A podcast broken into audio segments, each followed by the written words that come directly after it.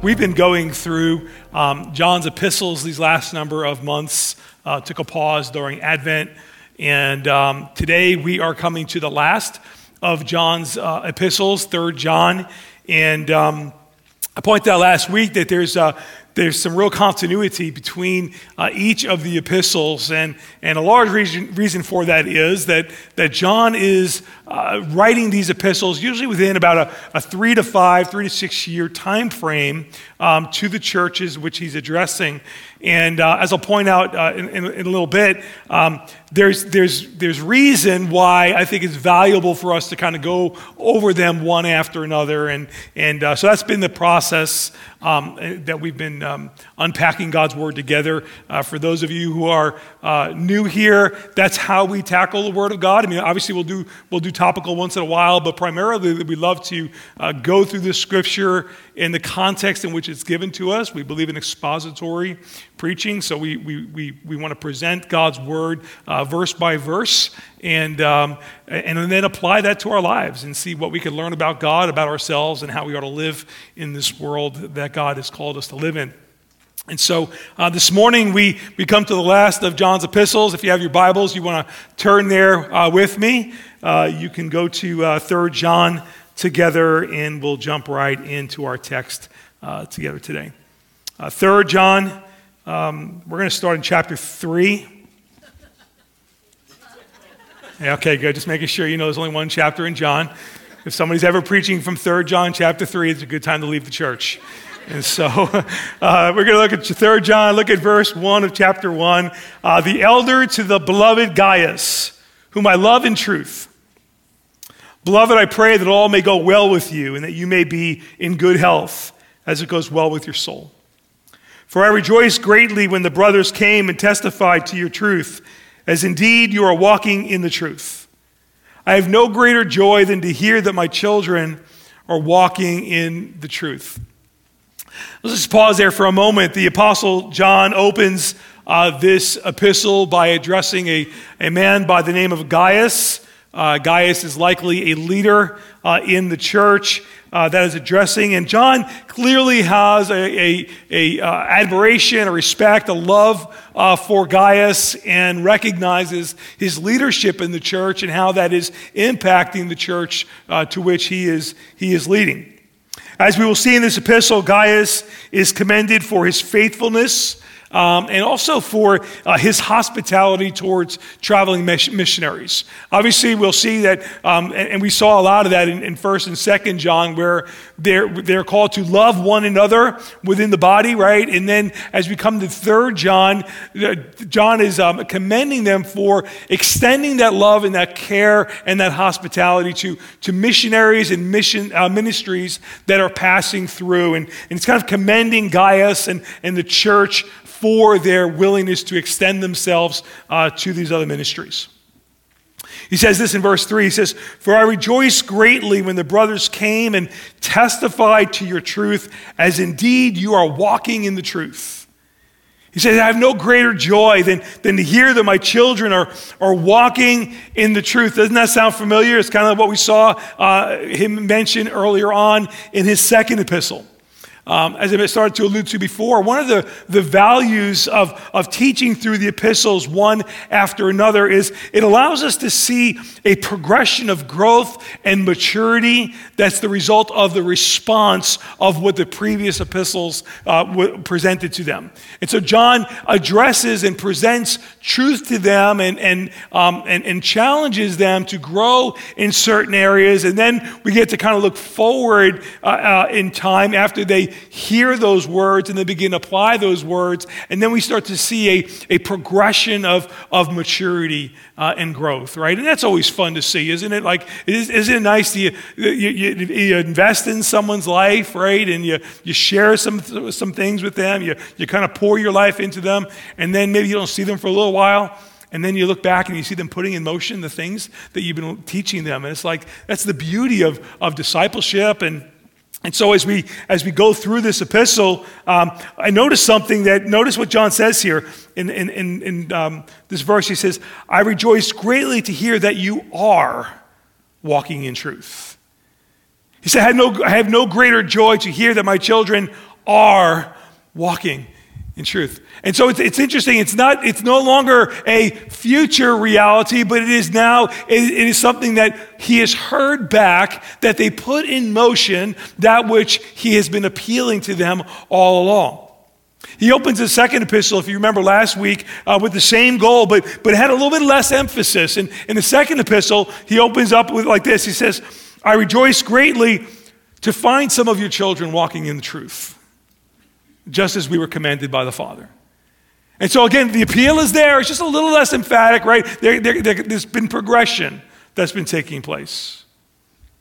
In the first epistle, we'll see that John will take the first chapter and a half in, in appealing to the church to, to walk in truth. It is an instruction, it is, a, it is an appeal to walk in the light, right? To no longer walk in darkness, but now to, to walk in the light as He is in the light. He is instructing them, He is appealing to them in the first chapter. Seems like they're getting it a little bit more in, in, in the first epistle, and it seems like they're getting it more in the second epistle, and then He's recognizing and celebrating it in the third epistle. He says, in, let's go back over at first, uh, first John chapter 1.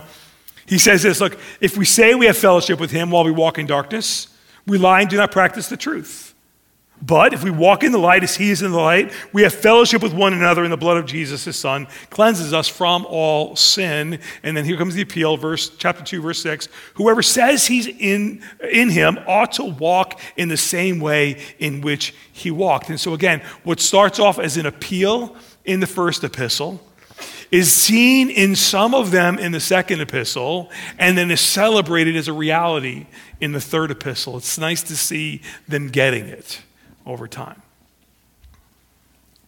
And so, does that mean that everybody was walking in the lot? It was, was walking in truth? Of course not. Clearly, there, there is no church that everybody is walking in truth. And the reality of it is, it wouldn't have been a very healthy church if they were all walking in truth. You say, why in the world would you say that? Because churches aren't to have to aren't to have, aren't to be full of all completely mature believers. A healthy church ought to have a whole bunch of people at all different stages of growth and levels of growth where we're, where we're pouring into one another. We need our young, immature believers to be growing at a pace that and, and our older ones pouring into them, just like in our family, right? We have our younger ones and our, our medium age ones and our older ones, and they're all kind of pouring in, right, into each other. And so a healthy church doesn't mean that everybody gets it. It means that we're all kind of walking together, walking, marching and, and looking unto Jesus, the author and the finisher of the faith. And, and so it wasn't that they were all walking in truth, but here's the thing.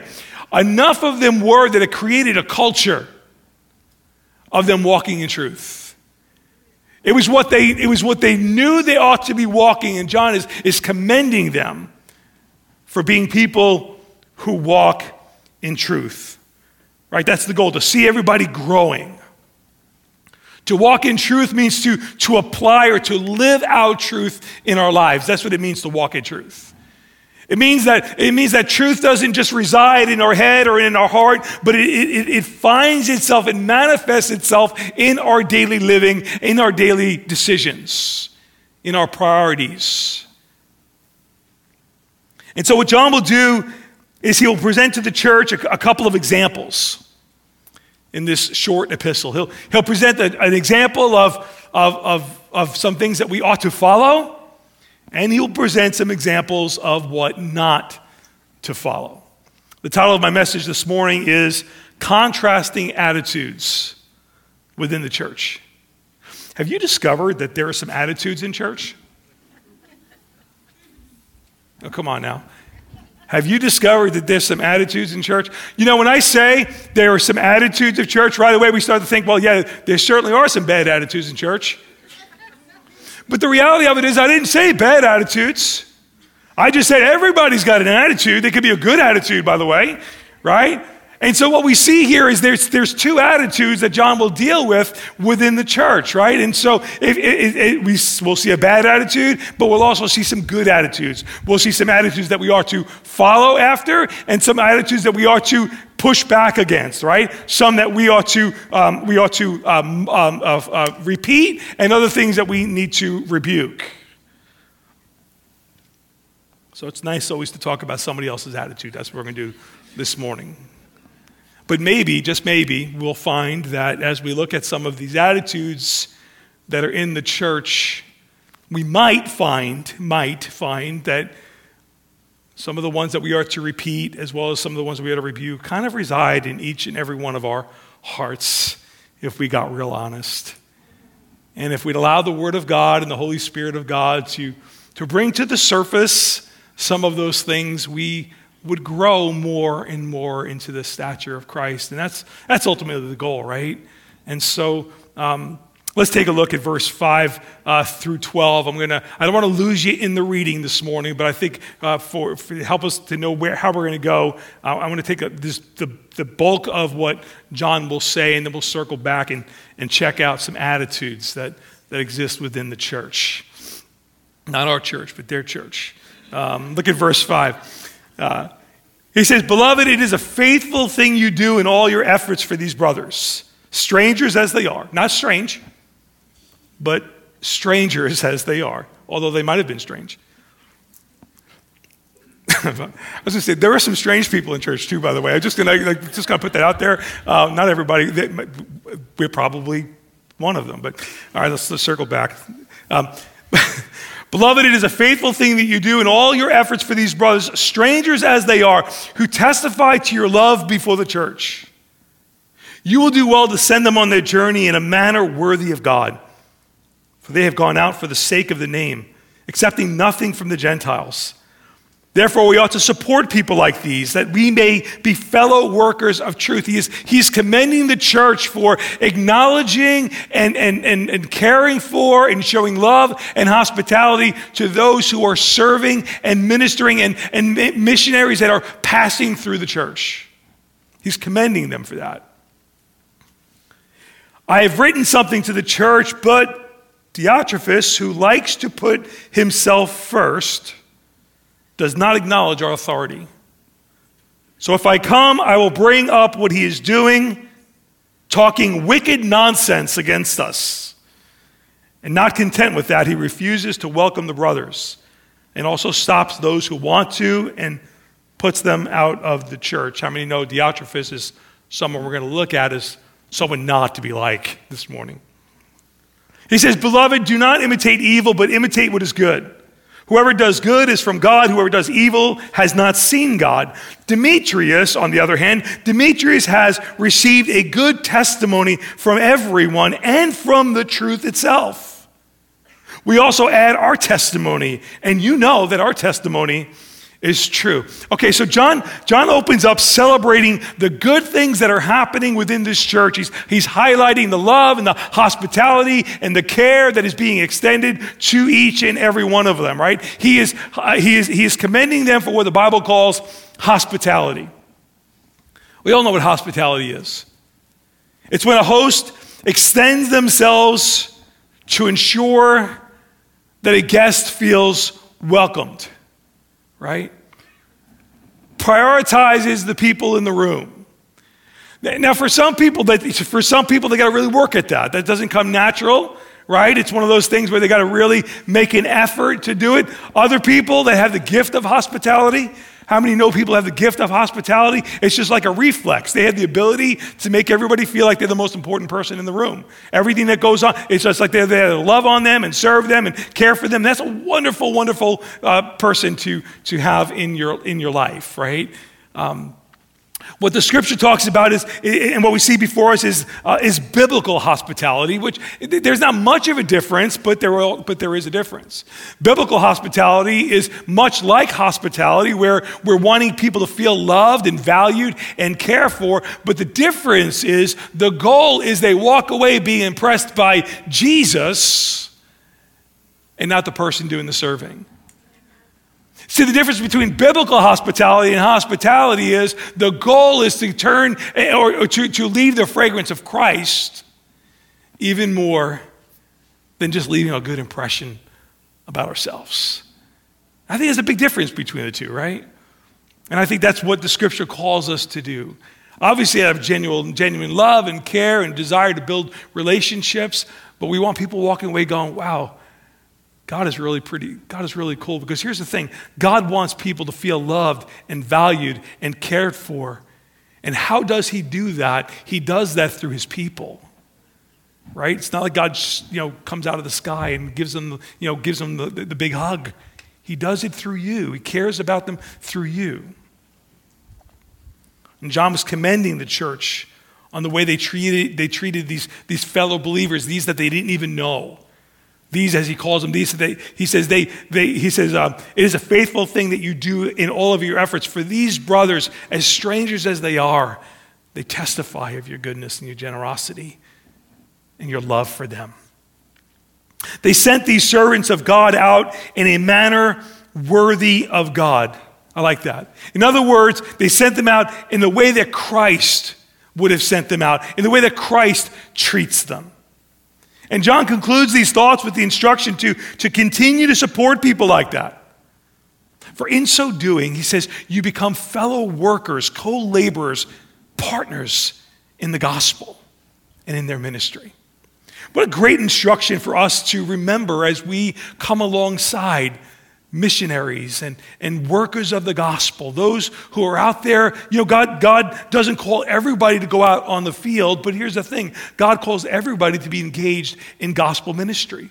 And there are senders and there are goers, right? And when I, I just I just think of uh, a couple months ago when we had the team of uh, teens that came in from Uganda Right? How incredibly blessing, what a blessing that was. And, and just to be able to support them and come alongside that ministry. What are we doing? We're doing more than just giving them money. We are, we, it's like we're on staff. We're beneficiaries of the blessing of that ministry when we partner with one another. That's what the scripture says. It's the biblical principle of, of, of partnering together in the gospel. So profound. So now that he's addressed the church, he, he presents uh, these two examples within the church. Again, an example to follow and an example to avoid. So we're to take a look first at Diotrephes. Um, what's so difficult about Diotrephes is he's not a false teacher.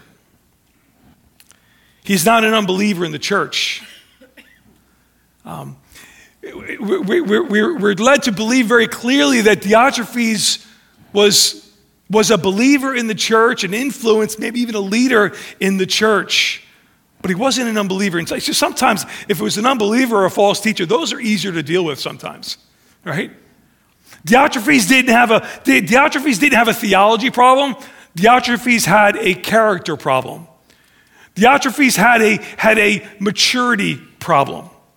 And so, what we have contained for us in the scripture, listen, is not everything there is to know about Diotrephes. But what the scripture provides for us is what we need to know to, to help us to understand what John is going to be addressing. I'll, I'll, talk more about that in a moment. But, but the reality of it is, it's, it's hard to, to deal with people like Diotrephes because when you're dealing with believers, how many know that believers can be really hurtful? Right? Why is that? Because our expectations are really high and our guard is really low. And when our expectations are really high and our guard is really low, when imperfect people do imperfect things, it hurts twice as much. And my guess is, like me, you've been on the receiving end of that and you have been on the giving end of that.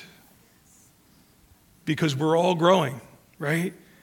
And so others have caused pain, other, and at times we've been the cause of pain. And that's why it's important to, to, to, to exercise humility and, and be quick to apologize and, and make things right.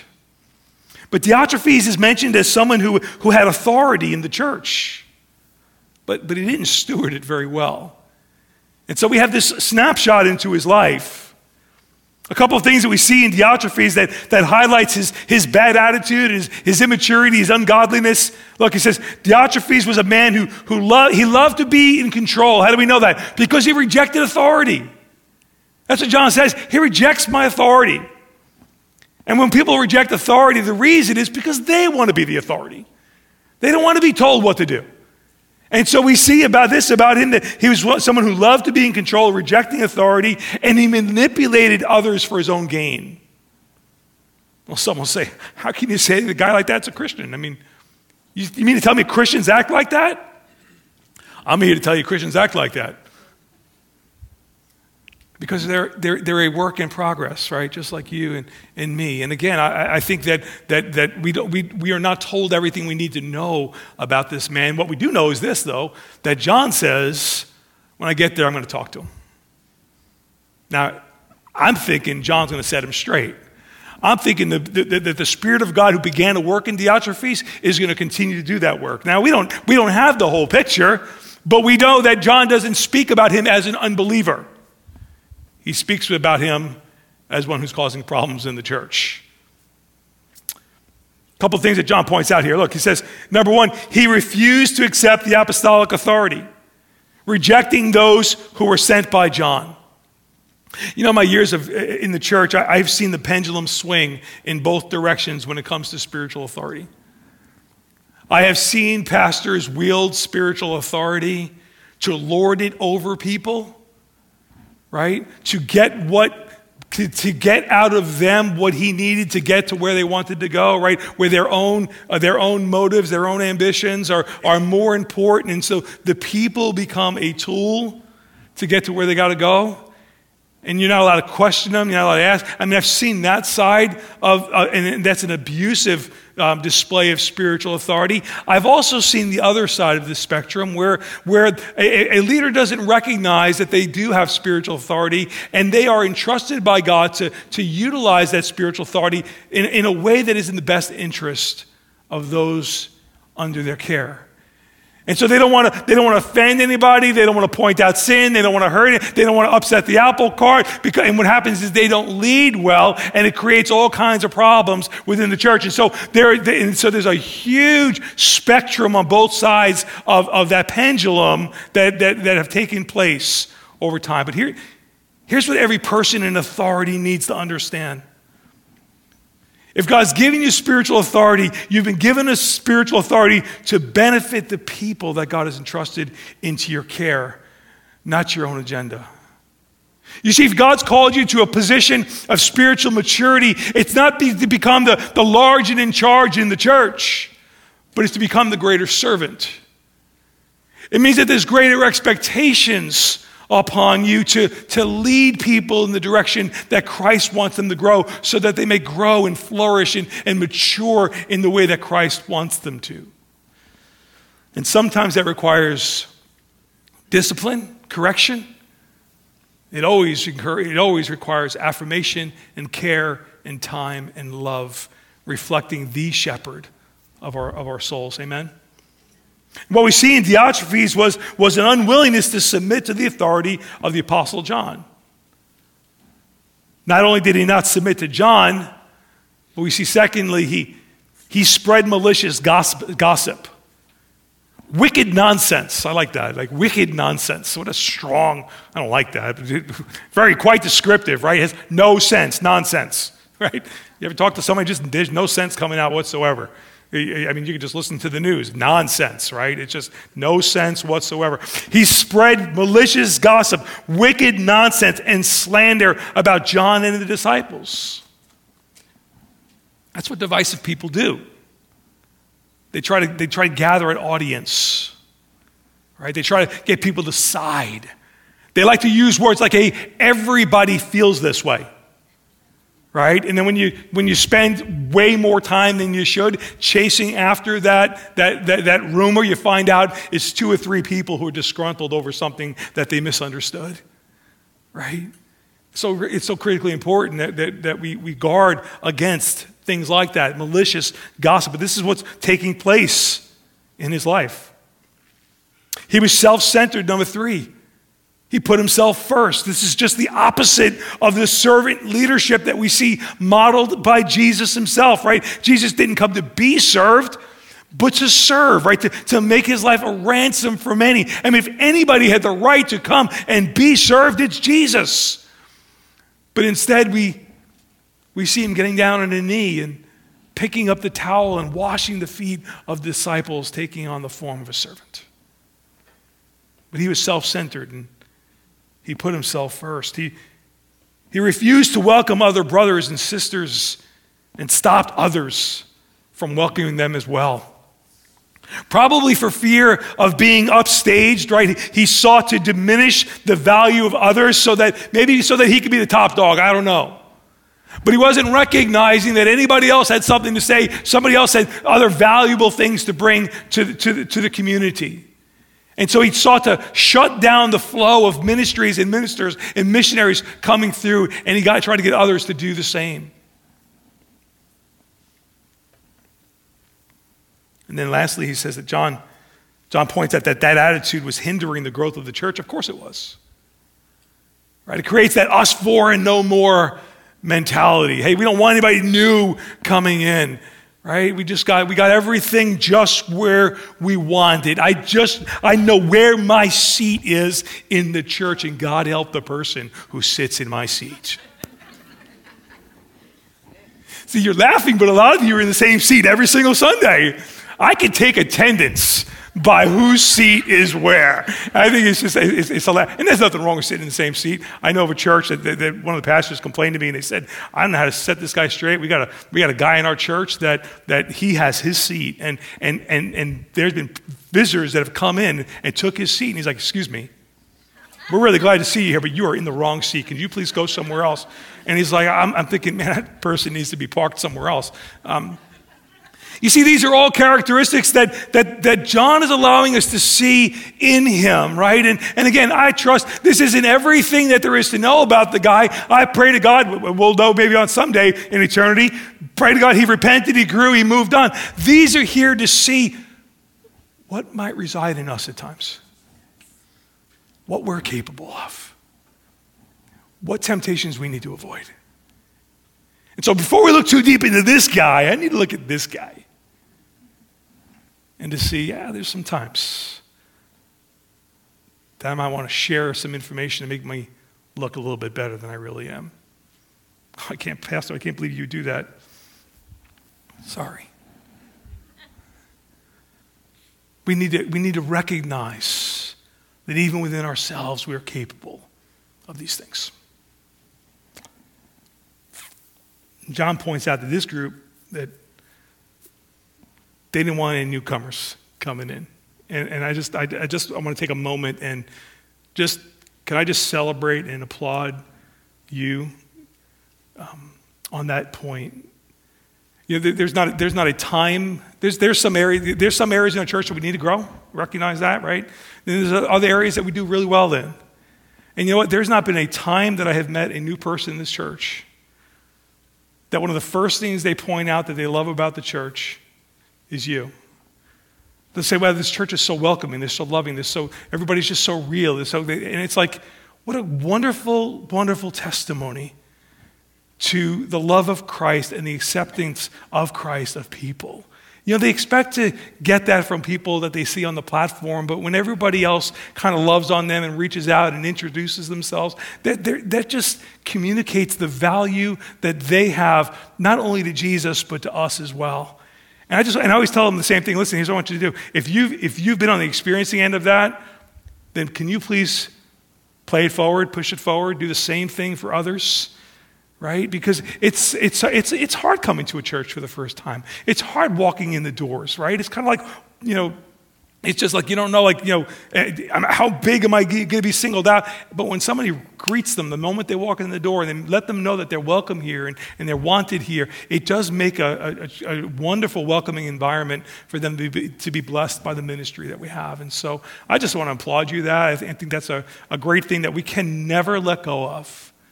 Never settle for less than that. Never, never leave here without saying hello and welcoming somebody that you haven't. You don't have to meet everybody, I get that. But make sure you don't leave without introducing yourself to at least one person that you haven't met before. If everybody would do that, I think we'd cover a lot of territory, right? Not, not because we're, not for, not for any other reason than it, it, it highlights the value of the person and it's how God loves people through you. And that's really important. So I commend you in that. So, what's the takeaway that John will present here? He'll, as disciples of Jesus, we are to submit to and exercise authority rightly. We are not to gossip. We're not self centered. We're not to, not to, to refuse to welcome and celebrate. Uh, we're not to welcome, uh, refuse welcoming other people and celebrating the broader body of Christ, but we are to come alongside them and, and look to see other people grow and flourish in their ministry and in their walk with Christ.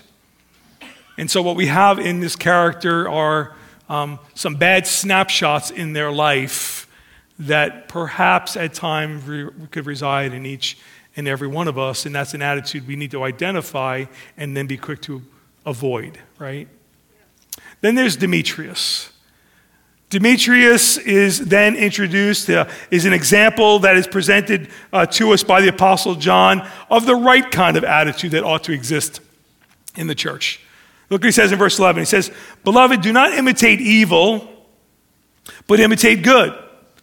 Whatever does, whoever does good is from God, and whoever does evil has not seen God. Now, that's the transition that John is making here, right? He's, he's using the, the, the actions um, of, of Diotrephes as a, as, a, as a wrong kind of attitude, and then he's now presenting Demetrius as the right kind of attitude. Look, he says in verse 12 Demetrius has received a good testimony from everyone and from the truth itself. We also add our testimony, and you know that our testimony is true. Now, there's not a lot that's said about Demetrius, but we know enough about him in this one verse that John points out that he's worthy of us following, following his example. However, I think it's very safe to assume that all of that which was said about the church earlier on was best modeled by Demetrius. That's why John brings Demetrius up as an example. And so everything positive that John mentions even earlier on is not only, re- is not only present within the church, it's present in Demetrius. And so we recognize that Demetrius is a good example for us to follow. A couple things that John points out about Demetrius. Number one, he says he was well spoken of by all. That's a great testimony. That means he, he didn't get involved in the negativity or the gossip or anything that would become a barrier to a healthy relationship. Everyone spoke well of him. I like that. Because in the, the contrast is the guy who's stirring things up, the malicious gossip, the nonsense, and Demetrius just knew to, to steer clear from it. And, and, and there's the, he was so intentional about it that everybody just knew he was a godly man. I just love to, you know, as, I, as, I've, as we've journeyed together to church, there's, there's been so many individuals that I've, I've thanked God for because they've been a part of our church through some of the harder and better times and everything else. And they've been privy to stories and gossip that they have shut down immediately. And I just love that. I think that's appropriate. That's right. It's a, it doesn't mean we ignore questions, it means we direct them to the right source right? Nothing will stir up and destroy and divide a church quicker than gossip, right? And so Demetrius was someone, he was spoken of by everybody well because he didn't engage in any negative speech about anyone else. And I like what John else, what else he points out. He says, he's spoken well of by all. Number two, including the truth itself. I like that. In other words, the truth of God's word didn't indict him like it did Diotrephes, it confirmed him. It, it, it, held him up as a godly example. Oh, that it might be said of our lives that the truth speaks well of us, that our lives would reflect the truth of God's word. Number three, his life was a testimony of his commitment to Christ and his love for the brethren. He was, he was what James called a, a doer of the word and not a hearer only, right? He was someone who was, who was actively portraying and displaying the love of Christ to everyone. And he was well loved within the church. We saw that in the way, number four, we see that in the way he welcomed and supported traveling missionaries, which is a big part of why John addressed this letter. He provided care for them to, to carry out their work, resources, whatever was necessary. Whatever he did, it caused the missionaries to look back and say, They blessed us, they took care of us, they showed us the love of God, right? He sent them out in a manner worthy of God. Number five, we see that he was selfless. He was selfless. Unlike Diotrephes, he was self, he, he, he, who was self centered, he was Christ centered. He cared for other people. That's why they all loved him. Right? He put other people first. That's why they acknowledged and recognized him as a faithful leader within the church. And so what, it, so what John is doing in this text for those who were on the receiving end of, of this letter to the church, as well as all of us that this text has been preserved for over the centuries, is he's contrasting these attitudes to guide us in cultivating the right kind of attitude in our church.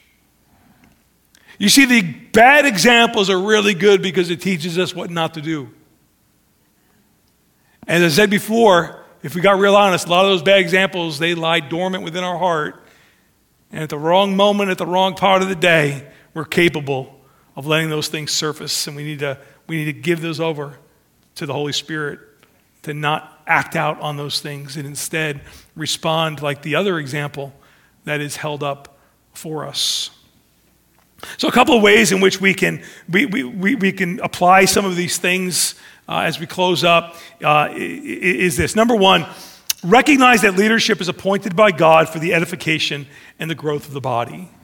That's the way God, listen, unfortunately, people equate leadership to importance leadership to power. And that may be the way it works in the world, but that's not the way it works in the kingdom of God. Leadership is akin to servanthood right? Leadership is akin to, to living for other people. And you see, the reality of it is we're all called to be called to be servants, but God will tap certain people and gift certain people to be leaders so that they can be serving in a greater capacity, in a greater way, the people of God. The, the reality of it is you're, you're serving with leaders that are not perfect, but we're accessible. And I can tell you this the decisions that are made and, and thought through and put in motion, I can tell you we, we work through them, we talk through them. And, and the, goal is, the goal is always this will it glorify God and it will, will it cause people to mature in their faith?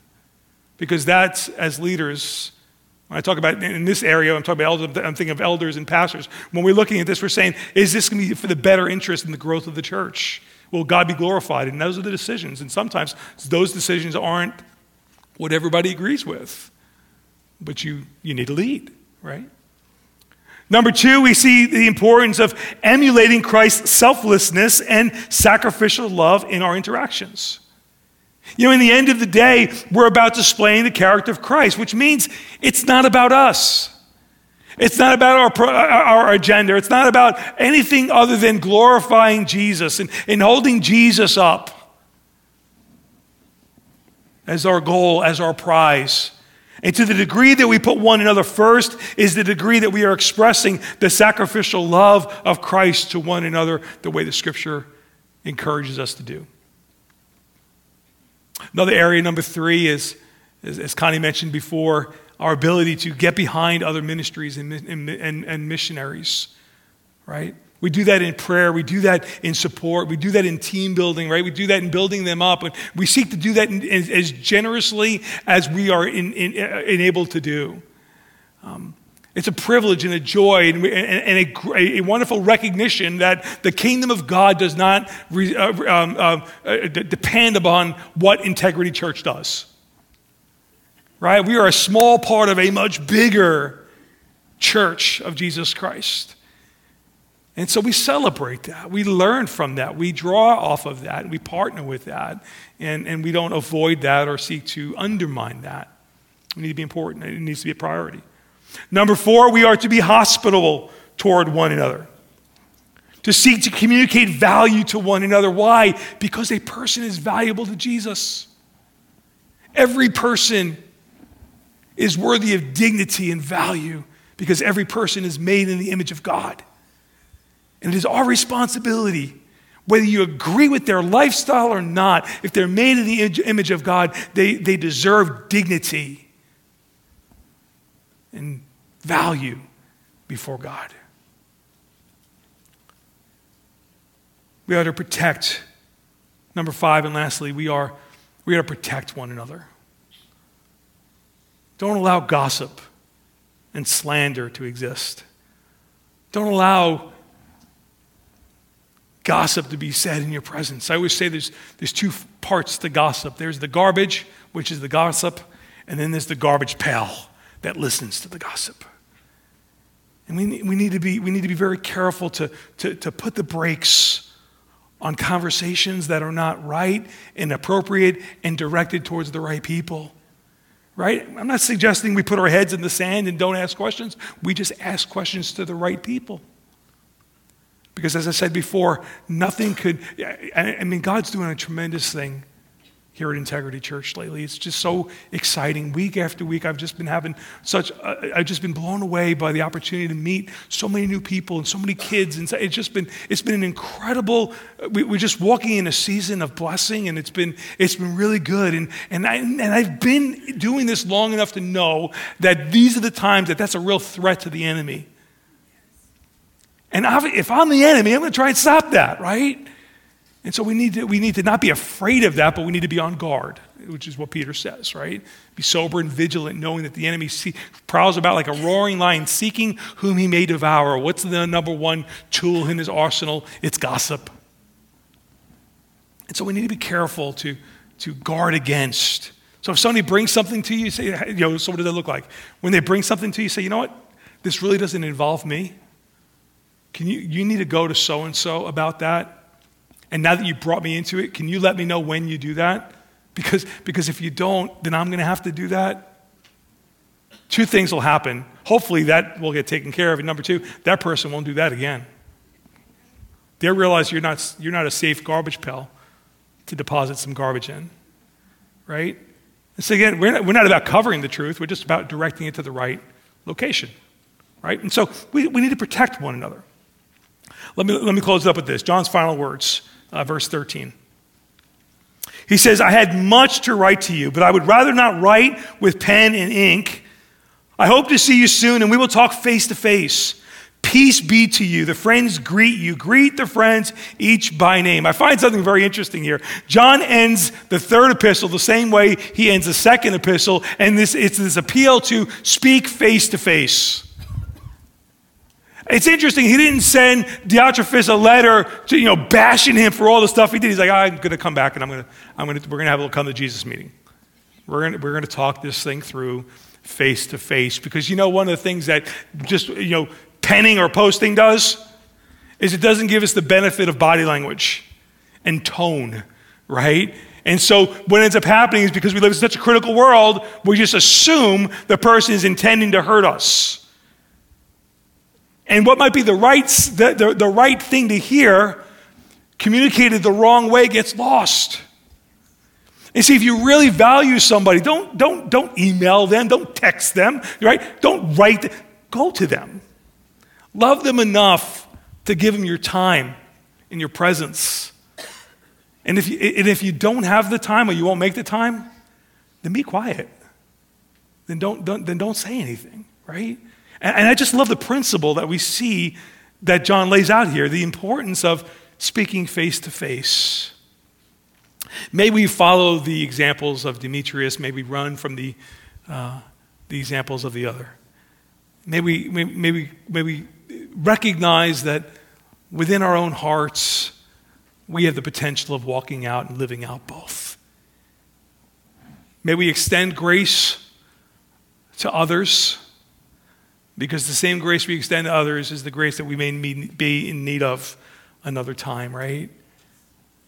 May we show the love of Christ. May we be generous with one another, caring hospitable, speaking the truth in love, as the church is called to do. Right? It's not to avoid it, it's just to do it the right way. And what ends up happening is the church is edified, it's built up, it grows, it matures and we're protecting Jesus' bride that he loves so much. The Apostle John covers a lot of subject matter in 1st, 2nd, and 3rd John. But it all points back to the same purpose of writing. Where he says in 1 John chapter 5 and 13, these things were written that you might know that you have eternal life. And then he goes on and lays out all the things that are consistent with the one who has eternal life. May our lives reflect what God has preserved for us in this sacred text. Let's pray. Father, thank you for your word. Lord, thank you that we have been recipients of your grace and your love and your mercy, of your patience and your tenderness. And Lord, help us to be an extension of that to one another. Lord, help us to, um, uh, Lord, walk in love, walk in truth, not seek to cause division, but Lord, to, to walk in unity and care for one another. We thank you. We, uh, we lift you up and we give you praise, and we're, we're thankful for what you're doing in our midst. We, God, we ask your, your continued hand of blessing. Lord, give us wisdom on rightly stewarding that which you've entrusted into our care. Help us to shepherd in a way that is reflective of the Good Shepherd. Help us to lean on one another and learn from one another and love one another. In Christ's name we pray. Amen. Amen.